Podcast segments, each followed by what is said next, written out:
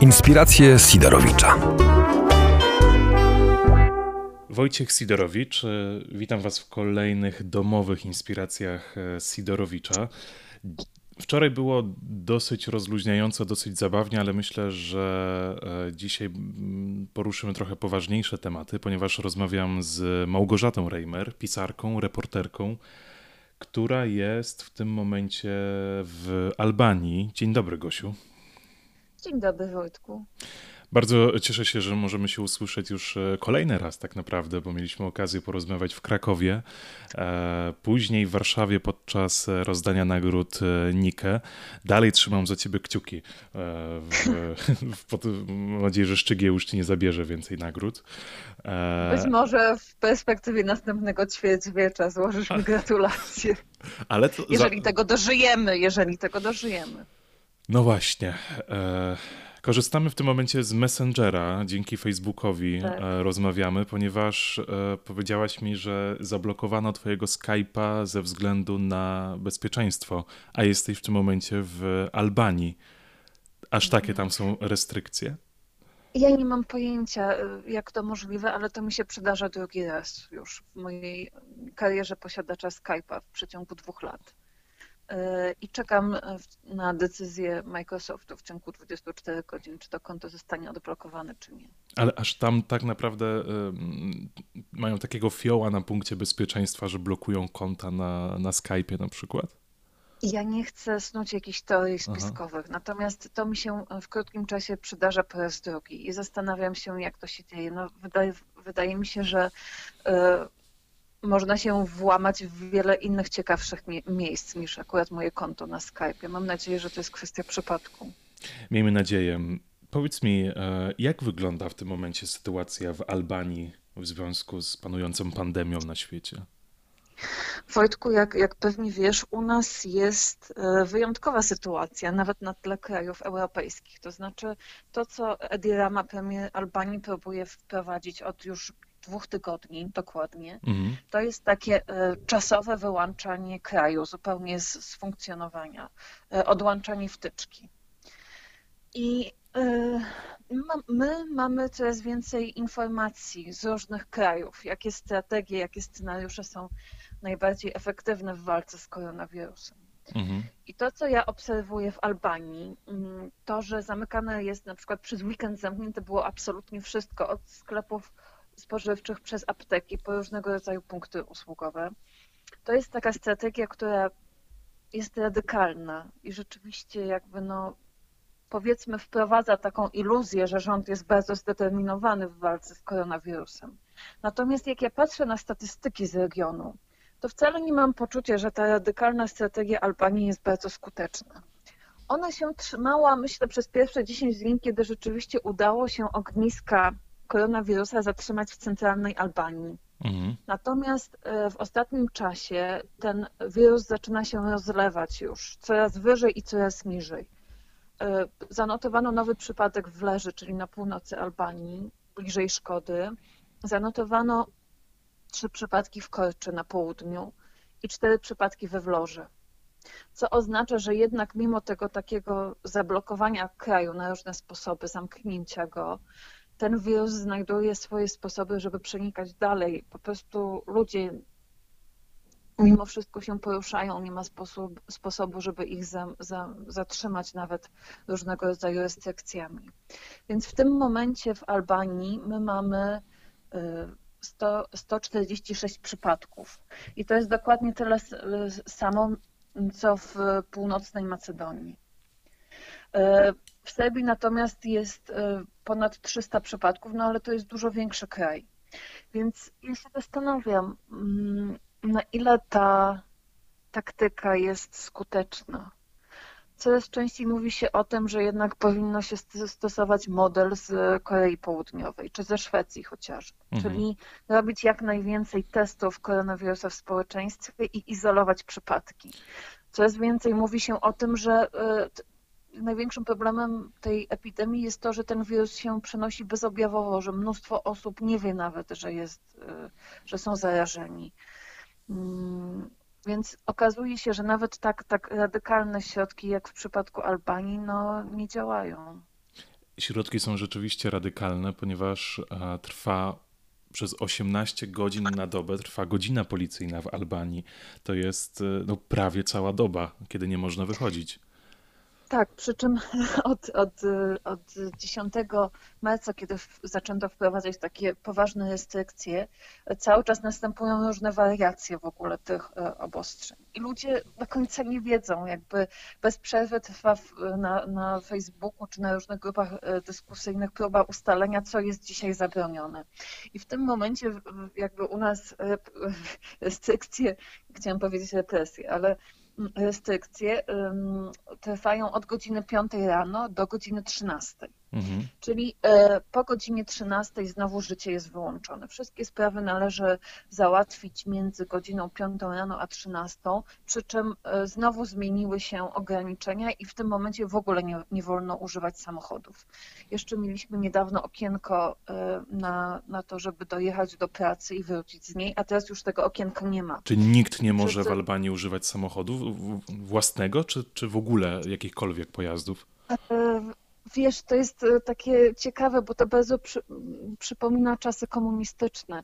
To znaczy, jak w przypadku każdych, e, każdych e, restrykcji są wyjątki, no i można uzyskać od policji zgodę na poruszanie się własnym samochodem, jeżeli się to uzasadni w odpowiedni sposób. Natomiast Edi Rama już powiedział, że na przykład pracownicy administracji nie będą mieli prawa dojeżdżać samochodem do, do swojej pracy. Także domyślam się, że Mm, że te ograniczenia są surowe. Na przykład y, mój partner próbuje uzyskać zgodę na to, żeby y, prowadzić dalej badania na uniwersytecie w związku ze swoim doktoratem i chciałby y, używać do tego samochodu, także żeby jakby no, różne sprawy załatwiać w związku ze swoją pracą. I złożył wniosek bodajże tydzień temu i nadal nie uzyskał odpowiedzi. Więc to też jest taka, mm, tak problem tej całej machiny administracyjnej, żeby te wszystkie e, wnioski rozważyć i, i rozporządzać odpowiednio. Tirana kojarzy się z miejscem bardzo zaludnionym, z ogromnym tłokiem, tak. gdzie to życie jest tam dosyć bujne. A teraz jak patrzę na obrazki, e, teraz przyglądając sobie właśnie w internecie, tam jest puściusieńko totalnie. Tak, przy czym w związku z tym, że ludzie są poddenerwowani mhm. i boją się kolejnej fali restrykcji i kolejnego zamykania, mój partner, który dzisiaj właśnie na rowerze pojechał na uniwersytet, powiedział mi, że było stosunkowo dużo ludzi w centrum. Tak jakby wszyscy chcieli i dostać się do pracy i pozałatwiać różne sprawy, w związku z tym, że druga połowa dnia będzie dla nich jakby zamknięta, zablokowana. Mhm. 90% osób chodzi w maskach. Mhm. Mm, także no, ludzie próbują dalej żyć, to, to życie jednak musi się toczyć, ma swoją dynamikę, ma swoją energię i, i w, tym, w tym przedziale, w tych okienkach ludzie starają się e, no, żyć swoim życiem, natomiast nadal zamknięte są y, wszelkiego rodzaju punkty usługowe, restauracje, bary, y, sklepy, które nie są sklepami spożywczymi czy aptekami. Mówisz tutaj właśnie o tych obostrzeniach różnych, które są wprowadzone, zakazach, ale one są też w jakiś sposób egzekwowane również mocno? Policja, nie wiem, wojsko, tak, tak. E, zwłaszcza w ciągu tego zamknięcia weekendowego, kiedy przez weekend nie, chociaż nie, akurat przez ostatni weekend e, na ulicach była też policja, były wozy mhm. opancerzone, było wojsko, które miało to wszystko kontrolować, natomiast rzeczywiście mm, podczas tego pierwszego mm, tygodnia obostrzeń policja wręczyła mnóstwo mandatów. Mnóstwo e, wszyscy się śmieli, że to jest dodatkowo po prostu źródło dochodów w czasach kryzysu dla rządu, że to jest taki raptowny zastrzyk gotówki. O ile dobrze pamiętam, tych mandatów wręczono 400, ale musiałabym to sprawdzić. A za jazdę samochodem właśnie, bo wiem, że mówiłaś o tym też, e, że można było stracić dożywotnio prawo jazdy za... Tak, tak, to była, to była ta pierwsza, e, mhm. pierwsza fala zakazów. Potem, o ile dobrze pamiętam, były wysokie grzywny. Mhm. Natomiast to jest bardzo ciekawe, bo e, mój partner, nie wiedząc o tym, myśląc, że ten zakaz prowadzenia samochodu został uchylony, pojechał zatankować samochód i został zatrzymany przez policję i wyjątkowo no, został tylko upomniany. Spodziewał się mandatu, ale go nie dostał. Natomiast myślę, że wyglądał po prostu na bardzo zaskoczonego i to policjanta przekonało, bo rzeczywiście nie wiedzieliśmy o tym. W związku z tym, że te mm, zakazy się zmieniają niemal codziennie, to wiele osób po prostu nie jest e, poinformowanych. A to w jaki sposób e, rząd was informuje o tych zakazach? E, to się pojawia w internecie i to mhm. konkretnie na profilu Ediego Ramy. On kapslokiem po prostu różnego w punktach wprowadza jakby kolejne restrykcje i obostrzenia, ale naprawdę w tym momencie jakby to już jest taki chaos i ludzie informują siebie nawzajem co, jest, co, co dzisiaj jest dozwolone, a co jest zabronione. Ale u siebie na, na przykład na Facebooku o tym informuje? Tak, tak, tak. To, to, jest, to jest głównie w tym momencie jakby Facebook jest głównym kanałem takim e, informacyjnym rządu. Mhm. To jest bardzo ciekawe, ponieważ życie Albańczyków, tak jak zresztą wszędzie myślę, już bardzo przeniosło się do internetu. W ogóle komórka jest bardzo ważnym urządzeniem w życiu każdego e, Albańczyka i nawet osoby najmniej zamożne ją mają. Mhm. Więc e, te, te wszystkie takie powiedzmy portale internetowe, które są w jakiejś opozycji do rządu, a jednocześnie mm, przesyłają taki zabawny content i na różne sposoby próbują wyśmiewać te dzisiejsze czasy, one mają ponad 2 miliona, użytk 2 e, miliony użytkowników. E, te strony internetowe, a Albania ma no powiedzmy 2,5 miliona mieszkańców, więc to pokazuje, jak wielka jest popularność tego rodzaju stron. 2,5 e, Albania, tak? 2,5 miliona tak, mieszkańców, tak, tak. a sam właśnie jak patrzę, Edi Rama ma obserwujących prawie 2,5 miliona, więc to też ten zasięg To jest ciekawe, jest bo dużo większy. Naj... Tak, tak, tak.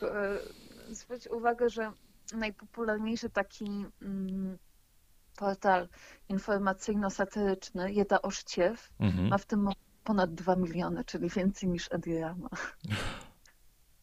A nie jest też tak, że właśnie Edirama mm, w związku z tym koronawirusem i ja obserwuję to też na, na, na podstawie Polski.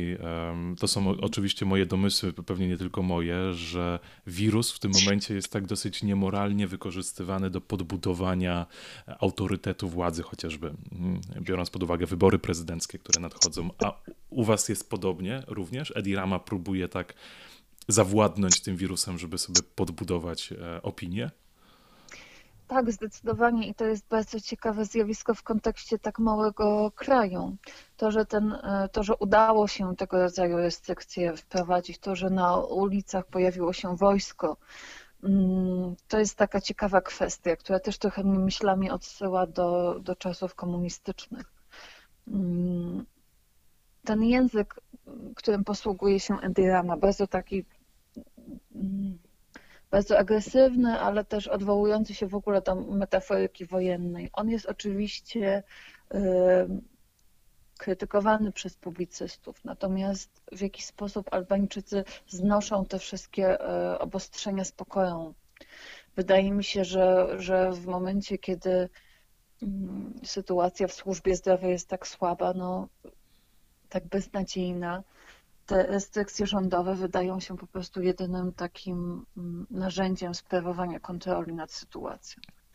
Natomiast to, co mnie zastanawia, e, zwłaszcza w, w ostatnich dniach, to jest to, na ile w przyszłości władza będzie próbowała wykorzystać stan wyjątkowy do swoich celów.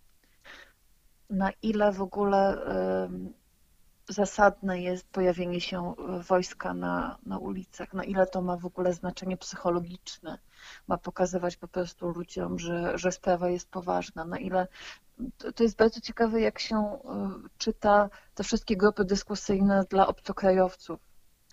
Dla nich po prostu wyprowadzanie e, wojska na ulicę, to, że pojawili się żołnierze, jest już takim działaniem jakby no, niesłusznym nie, niesłusznym, tak? Aha. Tak, tak, zastraszającym. To jest e, e, jakby bardzo, bardzo duża jest fala takich wypowiedzi, że Edi Rama po prostu robi to tak, że po to, żeby pomasować swoje ego, że pokazuje jakby jak dużą ma władzę, jak daleko może, może zajść w tych swoich e, obostrzeniach i pokazy, pokazywaniu w ogóle siły partii rządzącej i swojej własnej siły, bo tak mhm. naprawdę on te wszystkie decyzje podejmuje sam i to on jest osobą jakby nieustannie widoczną w mediach. Czyli zawładnął wirusa na, na swoją korzyść po prostu. Tak. A ludzie podchodzą do tego z wyrozumiałością jednak do tych działań rządu, biorąc pod uwagę właśnie to, że trzeba coś zrobić, żeby walczyć z pandemią, czy, czy są tym bardziej zirytowani, zmęczeni? Wiesz, ja y, słucham przede wszystkim takich głosów, powiedzmy, racjonalnych i widzę, że wśród inteligencji jest takie przeświadczenie, że y, służba zdrowia jest w katastrofalnym stanie, a Albańczycy są narodem południowym, mhm. południa, często niezdyscyplinowanym i że to jest tak naprawdę jedyny sposób, żeby tę y, dyscyplinę zaprowadzić, że mhm. jednak dużo jest takich głosów, które w jakiś sposób starają się pogodzić z tą sytuacją. Natomiast to, co powiedzia powiedziałeś, że to jest narzędzie polityczne, to jest bardzo ciekawa kwestia, bo y, tak jak czytałam ostatnio we Włoszech, poparcie dla rządu y, wzrosło o 27%, mimo że y, tak wiele osób umarło w ostatnich mhm w ostatnich tygodniach i jednak um, mówi się, że służba zdrowia nie jest w stanie podołać tak wielkiemu wyzwaniu. Więc to jest bardzo ciekawe, jak w sytuacjach kryzysowych jednak ludzie świadomie lub nie koncentrują się wokół władzy i pragną jej po prostu ufać. No bo komu pragną innemu wierzyć, mają że, ufać, prawda? Tak, tak. Jakby w jakiś sposób są skazani i to jest też bardzo ciekawe, jak w ogóle w, publicysty, w publicystyce w ostatnich dniach, jak wiele głosów pojawia się za tym, że ten model neoliberalny się nie sprawdza, to oddawanie całej władzy w ręce prywatne czy w ręce korporacji, że jednak e, ta sytuacja bardzo mocno pokazuje, że potrzebujemy silnego opiekuńczego państwa. Ono chyba e, opiekuńcze do końca nie jest. Powiedz mi, 18, a to, to jeszcze do, tego, do tej godziny policyjnej za chwilę wrócimy, ale E, środki są naprawdę potężne, wojsko na ulicy, te wszelkie obostrzenia, o których mówisz, ale jednak podała się bardzo małą liczbę zachorowań czy zgonów, e, które są utożsamione z koronawirusem. Dla mnie to jest coś niemożliwego, skoro też Albania jest dosyć blisko Włoch. Tak, to jest kolejny aspekt. W jaki sposób byliśmy skazani na tę radykalną izolację, biorąc pod uwagę to, że y, jest tyle naczyń połączonych między Albanią i Włochami, jest tyle interesów, biznesów, sklepów, y, tyle osób pracuje we Włoszech. Te Włochy są po prostu wszechobecne. To, co ja widzę przede wszystkim y, w swoim internecie, to są obrazy z Włoch, ponieważ Albańczycy non-stop pokazują, pokazują Włochy. Włochy są jakimś takim lustrem dla Albanii. Mhm więc e, też wszystkie e, sytuacje tragiczne we Włoszech są natychmiast odnotowywane. Mm, to jest bardzo ciekawe, kiedy widzi się łączność duchową Albańczyków z Włochami, to, że oni trochę odbierają tę sytuację jako swoją własną. Zresztą do tej pory umarło we Włoszech kilkunastu Albańczyków. Mhm właśnie ze względu na to, że tak wielu Albańczyków żyje w Albanii, żyje we Włoszech i tam mieszka i pracuje. A to też nie jest tak, że e, jednak w Albanii ze względu na koronawirusa, ale nieoficjalnie umiera e, dużo więcej osób w tym momencie, tylko się o tym po prostu nie mówi, bo te osoby nie są potwierdzone, że to właśnie był koronawirus? Wojtku, wiesz, to jest bardzo, to jest bardzo możliwe. Ja słyszałam mhm. mnóstwo rzeczy drogą nie, nieoficjalną i naprawdę trudno to zweryfikować. Myślę, że e, Albańczycy mogą mieć trochę tendencję do tworzenia teorii spiskowych, natomiast już od dawna mówiło się, że ta liczba faktycznych zarażeń jest e, znacznie wyższa. Mhm. I to mówili mniej lub bardziej oficjalnie lekarze również. To jest w ogóle specyfika tej choroby. Na, na tym to wszystko, jakby cała nasza tragedia polega, że y, statystyki są tylko powiedzmy punktem wyjścia do rozważań, jak poważna jest sytuacja, bo tak wiele przypadków jest utajonych mhm. albo e, tak mało jest testów różnego rodzaju e, w różnych krajach. Także w ogóle to jest, to jest specyfika naszej sytuacji, że wszystko jest e, zanurzone w wielkiej niepewności. Więc oczywiście wydaje mi się, że mm, ta sytuacja jest poważniejsza, ale ona jest poważniejsza także w Polsce i prawdopodobnie jest poważniejsza także w, w Stanach Zjednoczonych i w ogóle w, w, krajach Zachodu, tylko że my jakby cały ten obraz dostrzeżemy dopiero za kilka miesięcy. No tak, u nas testów robi się naprawdę mało. W samym moim województwie, z którego ja pochodzę, e, od początku zrobiono nawet około pół tysiąca testów w województwie świętokrzyskim. E, no to jest bardzo mała liczba i nie da się porównać e, skali, czy znaczy określić skali przy tak małych badaniach. Tak, tak. Każdy e, kraj wykonuje inną liczbę testów, mhm. więc ma inne zdolności. Tak jak w przypadku Albanii jest podobny problem jak z Polską, to znaczy nawet jeżeli są testy, to brakuje laboratoriów i ludzi, którzy by te testy interpretowali. Mhm. To jest taki problem. I to, co się w Albanii też pojawiło i co u nas się pojawia i, i w Hiszpanii w dużej mierze też, to to, że pracownicy służby zdrowia są niedostatecznie chronieni i oni chorują na dużą skalę. No, to, co też w Polsce się również widzi. Zastanawiam się, e, jak wygląda Twój dzień w tym momencie, kiedy 18 godzin e, macie, 18 godzin trwa godzina policyjna? Wiesz, e, no to, to jest, wydaje mi się, że to jest kwestia tego, w jaki sposób my w głowie sobie różne rzeczy poukładamy. I e, mój dzień to tak naprawdę e, zaczyna się od sprawdzenia tego, jaka jest sytuacja. Potem kolejne minuty to jest w jakiś sposób pogodzenie się z tym, że ta sytuacja wygląda tak, a nie inaczej. A potem e, próbuję robić wszystko, żeby moje życie wyglądało w miarę normalnie. Oczywiście coraz więcej pojawia się artykułów o tym, jak kryzys ekonomiczny wpłynie na funkcjonowanie świata. W jaki sposób kryzys ekonomiczny jest równie dużym zagrożeniem co koronawirus. Więc mhm. w tym mhm. momencie tak naprawdę oprócz tego, że ja mierzę się ze statystykami z różnych krajów, to po prostu zastanawiam się, jak będzie wyglądało moje życie w drugiej połowie roku i w jaki sposób e, w ogóle świat będzie się dźwigał, jak, jak te ten wirus zmieni funkcjonowanie świata. Ja myślę, że to się stanie, tylko mm, to znaczy, że wirus przyniesie rzeczywiście pewne zmiany. Natomiast nie wiadomo, jak, jak głębokie one będą i czy to są zmiany, których my sobie życzymy. Mhm. Bo coraz więcej mówi się o tym, że zmieni się system inwigilowania ludzi, to znaczy zbierania informacji o ludziach że może to być pretekstem dla, e, dla rządów bardziej autorytarnych w ograniczeniu kontroli ludzi. Jest mnóstwo takich wezwań do solidarności między krajami, natomiast to są takie różnego rodzaju narracje, które nie przykładają się na konkrety. Mhm. Wszyscy zdajemy sobie doskonale sprawę, że potrzebujemy solidarności. Tylko wiedząc to, e, jednocześnie e, jesteśmy świadomi, że Włochy chociażby otrzymały najwięcej pomocy ze strony Chin i Rosji.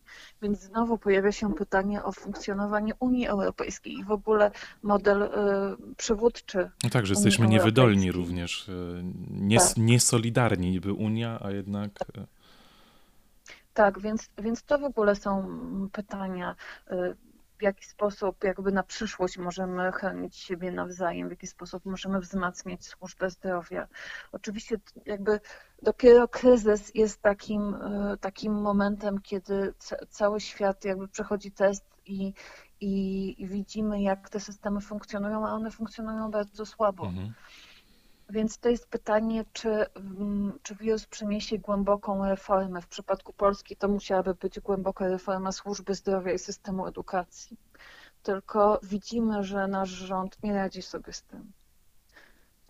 Co e, innego Więc... mówi oczywiście, że jesteśmy tak, najlepsi. Oczywiście, no ale my na co dzień jakby e, słyszymy, czytamy, widzimy, a jednocześnie ciągle mamy tendencję do tego, żeby jednak wierzyć wierzyć tej, tej silnej ręce i wierzyć propagandzie, więc e, to, są, to jest taki rodzaj pewnego eksperymentu społeczno-psychologicznego, przez który przechodzimy. I to jest w ogóle zadanie też dla publicystów i dziennikarzy, żeby wyciągnąć właściwe wnioski i żeby jeszcze bardziej ta czwarta władza próbowała kontrolować rządy i, i żądać zmian w ogóle.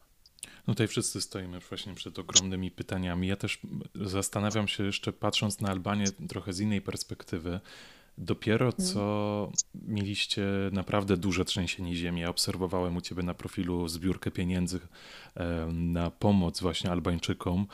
e, ogromna tragedia. Wiele osób straciło mm, dobytek, straciło dach nad, e, nad głową. Koronawirus jest kolejną tragedią. Albańczycy się podniosą z tego, jeszcze biorąc pod uwagę e, kwestie gospodarcze, które mogą być naprawdę katastrofalne? Wiesz, wydaje mi się, że Albańczycy jako naród, oni mają jakby gdyby opisać historię Albanii, to jest to historia różnego rodzaju kryzysów. I szczególnie w latach 90. Albańczycy pokazali niezwykłą żywotność. To jest naród bardzo pracowity, który mm, też zareagował na kryzys 2008 roku w tym sensie, że oni zmienili e, taki swój naturalny kierunek emigracji ekonomicznej z Włoch i Grecji na Niemcy, Szwajcarię. Albańczycy potrafią się e, adaptować do zmieniających się warunków. Problem polega na tym, jak bardzo zmieni się cały świat jak będzie wyglądało wychodzenie z kryzysu w krajach Europy Zachodniej. Mhm. To są takie też pytania dla nas, jak będzie, czy, czy wróci do nas e, e, emigracja ekonomiczna z Ukrainy chociażby, jak będzie wyglądało w ogóle odbudowywanie się rynku pracy. Także my, cały świat w ogóle stoi przed wielkimi wyzwaniami i nie wiadomo, jak sobie poradzi ze skalą kryzysu ekonomicznego. Albania jest, jest oczywiście krajem słabszym, gospodarczo, gdzie ludzie od, od, od zawsze jakby, czyli od, od zawsze mówię o czasach demokratycznych, radzili sobie w ten sposób, że z tego kraju wyjeżdżali. Mhm. Więc jeżeli sytuacja w, ekonomiczna w Niemczech chociażby, czy w Szwajcarii, czy, czy we Włoszech po, pogorszy się jeszcze bardziej, to będzie to bardzo rezonowało na, na, na, na w ogóle całe Bałkany. Ale to będzie także przede wszystkim rezonowało w branży turystycznej, ponieważ Albania bardzo rosła turystycznie przez ostatnie e, kilka lat. I, I to, czy na przykład rynek turystyczny się odbuduje w przyszłym roku, też e, będzie miało duże odbicie na, na, na ekonomii albańskiej. Informacja z wczoraj jest również taka właśnie, że Unia Europejska wreszcie mm, zgodziła się na rozmowy, e, na mhm. negocjacje z Macedonią Północną i Albanią. To jest też w ogóle ciekawy aspekt w, post- no, w, momencie tego kryzysu z wirusem, który mamy. E, jednak Albania będzie się stawała właśnie tym krajem bliższym Europie w tym momencie. To te negocjacje coś zmienią? Ja myślę, że one to jest taki e, przede wszystkim zabieg psychologiczny, mhm. żeby, żeby pokazać Albańczykom, że, że w, w całej tej czarnej magmie złych doniesień jest jakieś światełko w tunelu.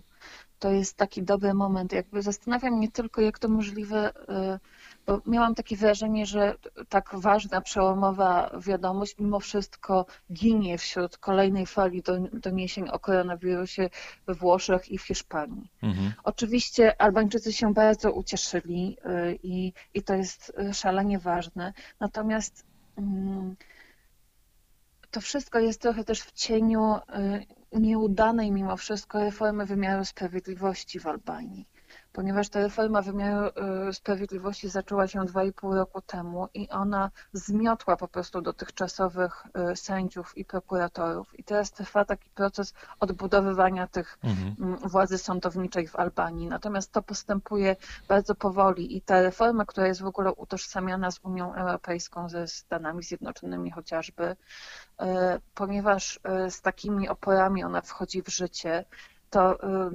cały czas pojawiają się takie głosy eurosceptyków, czy rzeczywiście Unia Europejska w tym momencie, będąc tak pogrążona w kryzysie, jest w stanie nam pomóc. Mhm. Natomiast e, ja oczywiście doskonale zdaję sobie sprawę, jak duża jest rola Niemiec, czy Szwecji, czy, czy Austrii chociażby, czy Włoch nawet w budowaniu powiedzmy mm, budowaniu tej nowej Albanii, zreformowanej Albanii. Więc wydaje mi się, że mimo wszystko to jest y, dla, dla Albanii jedyna droga. To, to spełnienie tego marzenia w ogóle o Europie. O Europie i o Albanii, która jest jednak częścią tego świata mm, Europy, Europy Zachodniej, Unii Europejskiej. Jakby nie było, ze względu na to, że nie ma że, że wszystkie inne alternatywy są mroczne i to by była Turcja, czy chociażby Chiny, czy, czy Arabia Saudyjska, ta Unia Europejska jako pewien scenariusz rozwoju Albanii to jest coś, w co Albańczycy najbardziej chcą wierzyć. No i tutaj powinniśmy trzymać kciuki. Miejmy nadzieję, że właśnie w tym e, trudnym czasie tej pandemii e, jednak te rozmowy się zaczną. No i Albańczycy chcą być częścią Europy, tak jak powiedziałaś. To bardzo widać. Mimo władzy, jaka jest, e, to chcą być coraz bliżej e, Europy. Powiedz mi jeszcze, bo tak chciałem Cię e, zapytać również o Twoją twórczość. Czy ten czas na tej, w tej godzinie policyjnej, którą macie, e, wykorzystujesz na napisanie, na tworzenie czegoś nowego? Wiesz, Wojtku, ja bardzo dużo czytam, ponieważ mhm. zdałam sobie sprawę, że czytanie jest dla mnie jedynym sposobem, żeby oderwać myśli od tego, co się dzieje. I faktycznie e, czytanie to jest dla mnie taka mała medytacja. Ja staram mhm. się przynajmniej 5 godzin dziennie czytać. Czytam jedną książkę dziennie i to jest dla mnie wytchnienie i w jakiś sposób no niemalże ulga. A co czytasz? Jest, wiesz, e, wczoraj przeczytałam na przykład e, Normalnych Ludzi. Mhm. E, Sally Rooney, prawda? Dobrze, dobrze. To jest tak, że ja po prostu czytam te książki ekspresowo. Na dzisiaj mam przewidziany brud Davida Vana. Mhm. Mm, przedwczoraj przeczytałam Mój rok relaksu i odpoczynku. Jeszcze dzień wcześniej przeczytałam Zgin kochanie. Także nadrabiam wszystkie zaległości. A tu ekspresowo czytasz, bo jednak 5 godzin tak. jak na książkę nawet. Nie, akurat te wszystkie książki, które, o których wspomniałam, one mają tam między 200 a 400 stron, mhm. to nie jest jakiś duży wyczyn, żeby je przeczytać. Natomiast y, ja je czytam wieczorami, także dlatego, że w ogóle mam taką konstrukcję psychiczną, że wieczorami czuję się gorzej. I tak naprawdę po sprawdzeniu informacji z Włoch po godzinie 18 mm, staram się y, otworzyć, y, otworzyć książkę, właściwie e-booka i, i odpłynąć po prostu odpłynąć, ponieważ uważam, że y, jakby my musimy śledzić wszystkie informacje, ale żyjemy jakby w czasie tak wielkich niewiadomych, że powinniśmy, każdy musi mieć swoje strategie jakieś swoje mechanizmy obronne, żeby poradzić sobie z tymi różnymi narracjami, bo myślę, że w ogóle wszystko by było łatwiejsze, gdybyśmy cokolwiek wiedzieli na pewno, to znaczy w jaki sposób walki z koronawirusem jest najbardziej e, efektywny, e, gdyby te wszystkie chociażby, nie wiem, analizy statystyczne miały takie, takie no, bardzo realne przełożenie na rzeczywistość, a jednak... To, to jest jesteśmy... jak z fusów ciągle. Tak, tak i myślę, że, że te domysły i to takie w ogóle nieustannie... Nie, ja ciągle słyszę narracje, które jakoś tam nie, nie, nie przystają do siebie, zaprzeczają sobie nawzajem. Mhm. Y, najgorsze jest to, że dopiero z perspektywy czasu będziemy wiedzieli, co zrobiliśmy dobrze, a co źle. Więc e, książki to są takie po prostu e, w tej sytuacji izolacji mhm. kolejne takie wyspy, na które my możemy uciec. Wszyscy funkcjonujemy na, na, na wyspie samoizolacji, a jeszcze w obrębie tej wyspy mamy książki, w, w których możemy się schronić. I to jest bardzo pocieszające dla mnie. Wszędzie ta sytuacja wygląda zupełnie inaczej.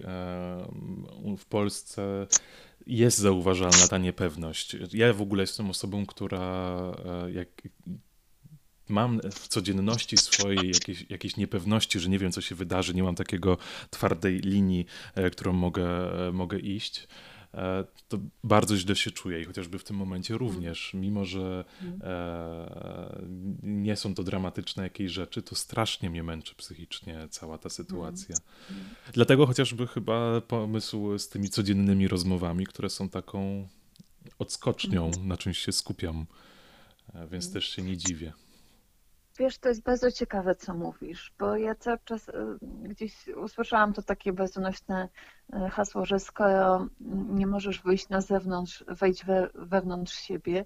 I to jest ciekawe, jak my po prostu y, jesteśmy skazani na siebie samych i widzimy też różnego rodzaju wzorce naszych zachowań. To, co powiedziałeś, że czujesz, że masz silną potrzebę kontroli nad swoją rzeczywistością, a koronawirus ci to zabiera jest to na swój sposób fascynujące. Możemy jakby, będąc sami ze sobą, możemy jakby zastanowić się nad swoimi strategiami, jak radzimy sobie właśnie ze stresem, z niepewnością, ze strachem przede wszystkim, co jest dla nas ważne, czego nam najbardziej brakuje.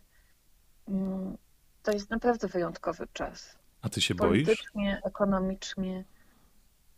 Wiesz, tak, oczywiście zdarzają się momenty, kiedy się boję i e, to, to jest też taka, no niezabawna sytuacja, ale nie wiadomo czego się bać najbardziej, prawda? Mhm. Czy mamy się bać o swoich bliskich, czy o siebie, czy o nasze finanse, czy o to, jak świat będzie wyglądał za, za pół roku albo za rok, czy mamy się bać kolejnej, e, kolejnej fali zachorowań.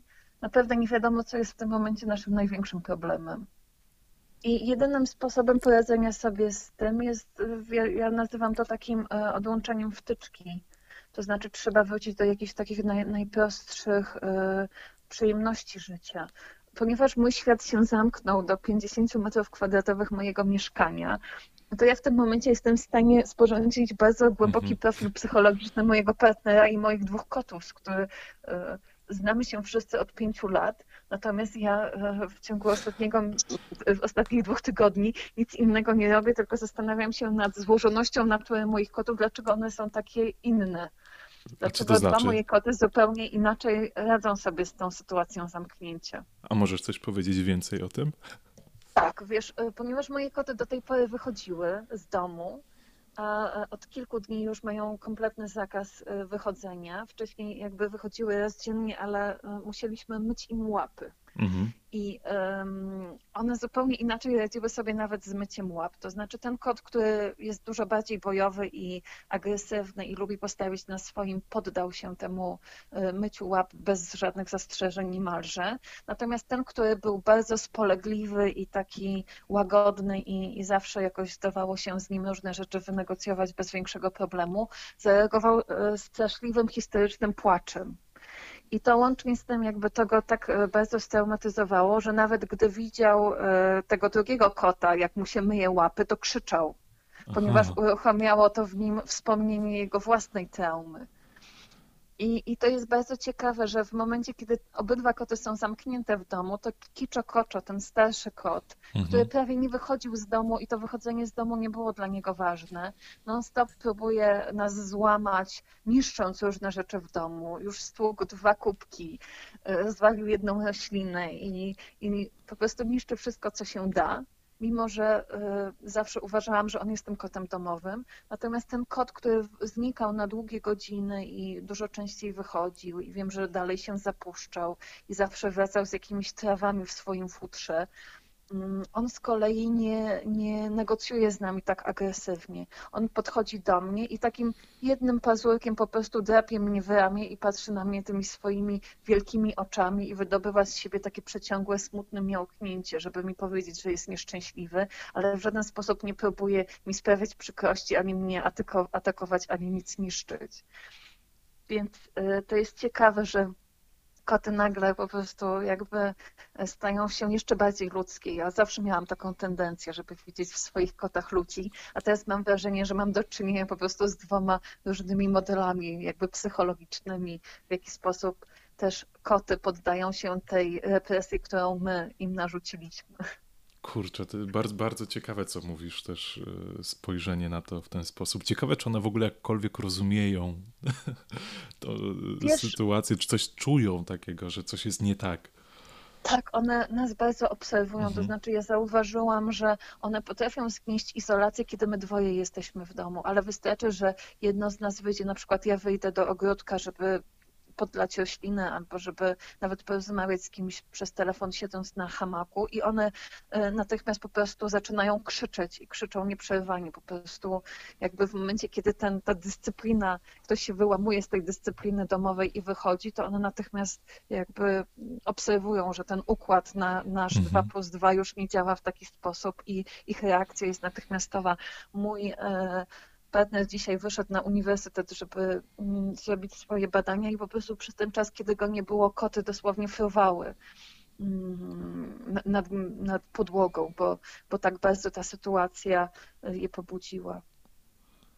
Bardzo ciekawe. Także tak, wiesz, to, to jest w ogóle ciekawe, bo ja na przykład się czuję z nimi, e, jestem z nimi dużo bliżej właśnie dlatego, mhm. że one też mm, e, przez to, że wszyscy jesteśmy na tej jednej przestrzeni i one nagle straciły tę możliwość wychodzenia z domu, to one też jakby fizycznie są bliżej nas. Ja, ja non-stop czuję się e, obłożona kotami i te koty próbują zrozumieć, co się dzieje i bardzo często nawiązują ze mną kontakt wzrokowy. No mistrzem w tym jest mój młodszy kotek, mhm. E, pan Siczek, który jest w ogóle wielką kluchą ośmiokilową, ale jednocześnie jest straszliwie łagodny i jest zdominowany przez starszego kota, który waży raptem 3,5 kilo i bez przerwy dostaje od tego starszego, drobnego kota łomot.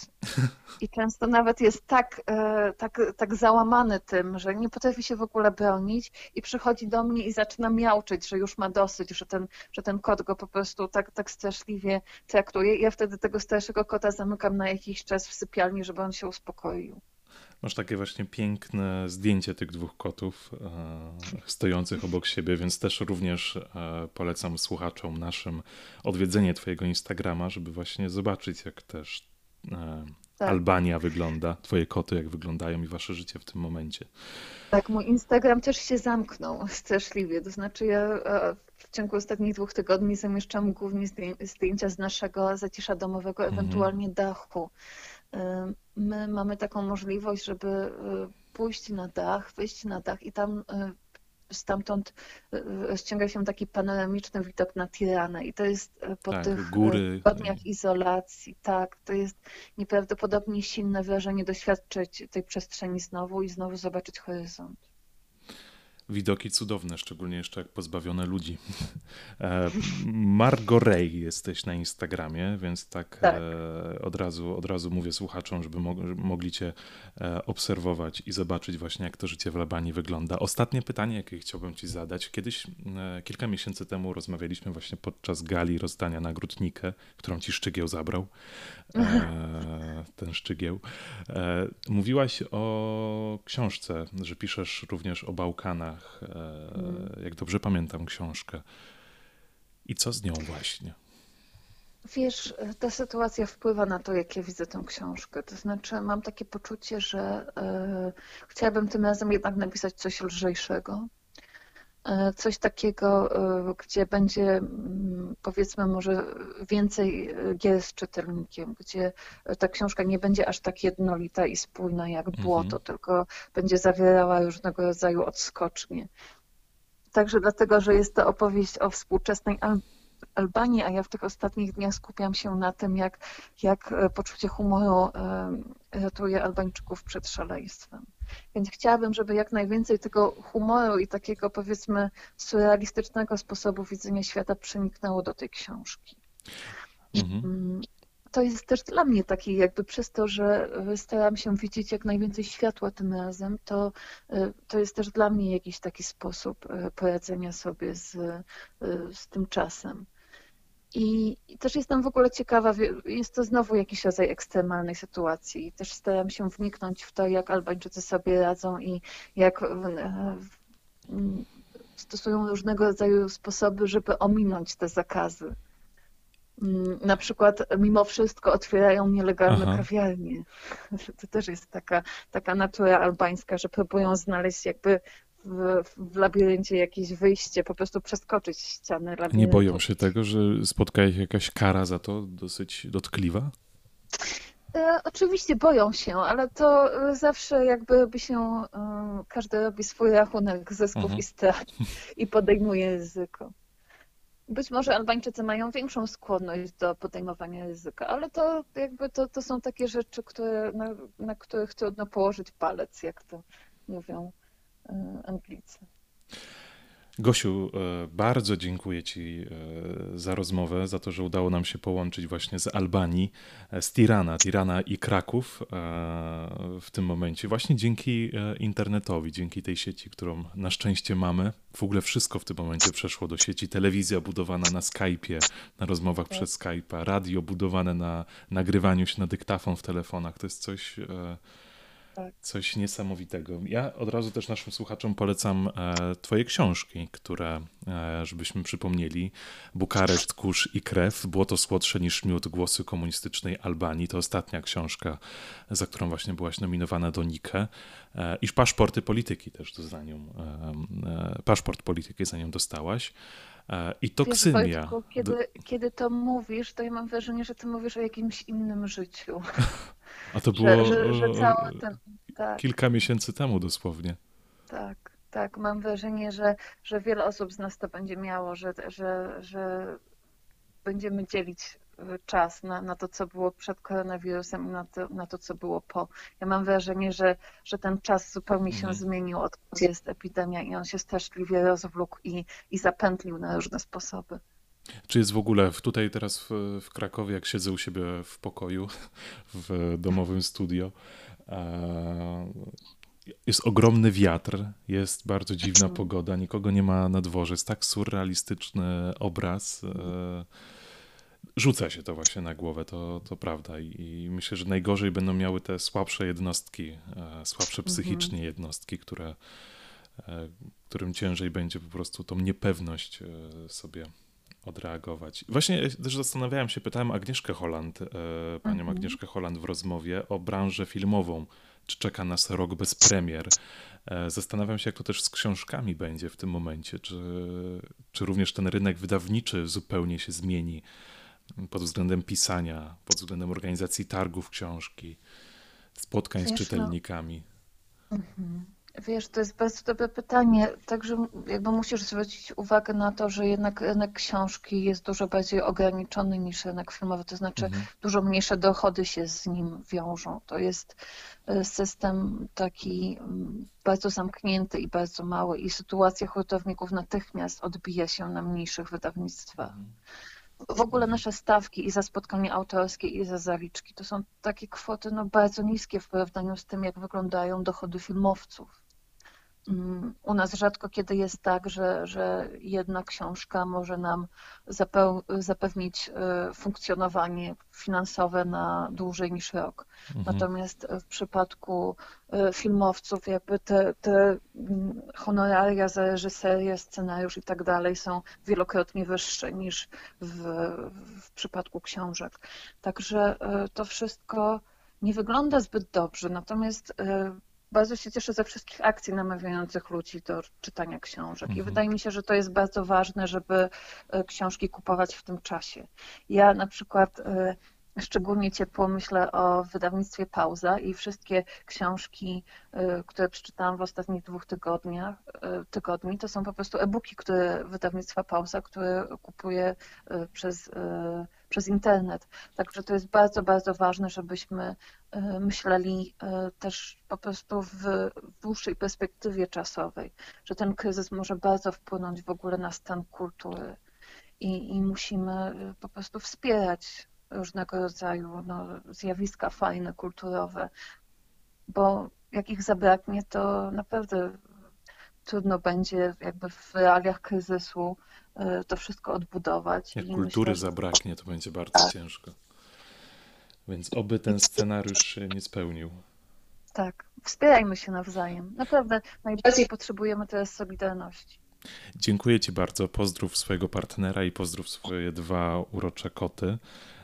I czokoczo i pizziczka. Tak piękne imiona i piękne koty. Ja was zapraszam również na Instagrama Gosi, żeby te, te kotki e, zobaczyć. Partnera chyba też można tam zobaczyć, no ale koty e, to jest to, na, co, na czym warto zawiesić oko.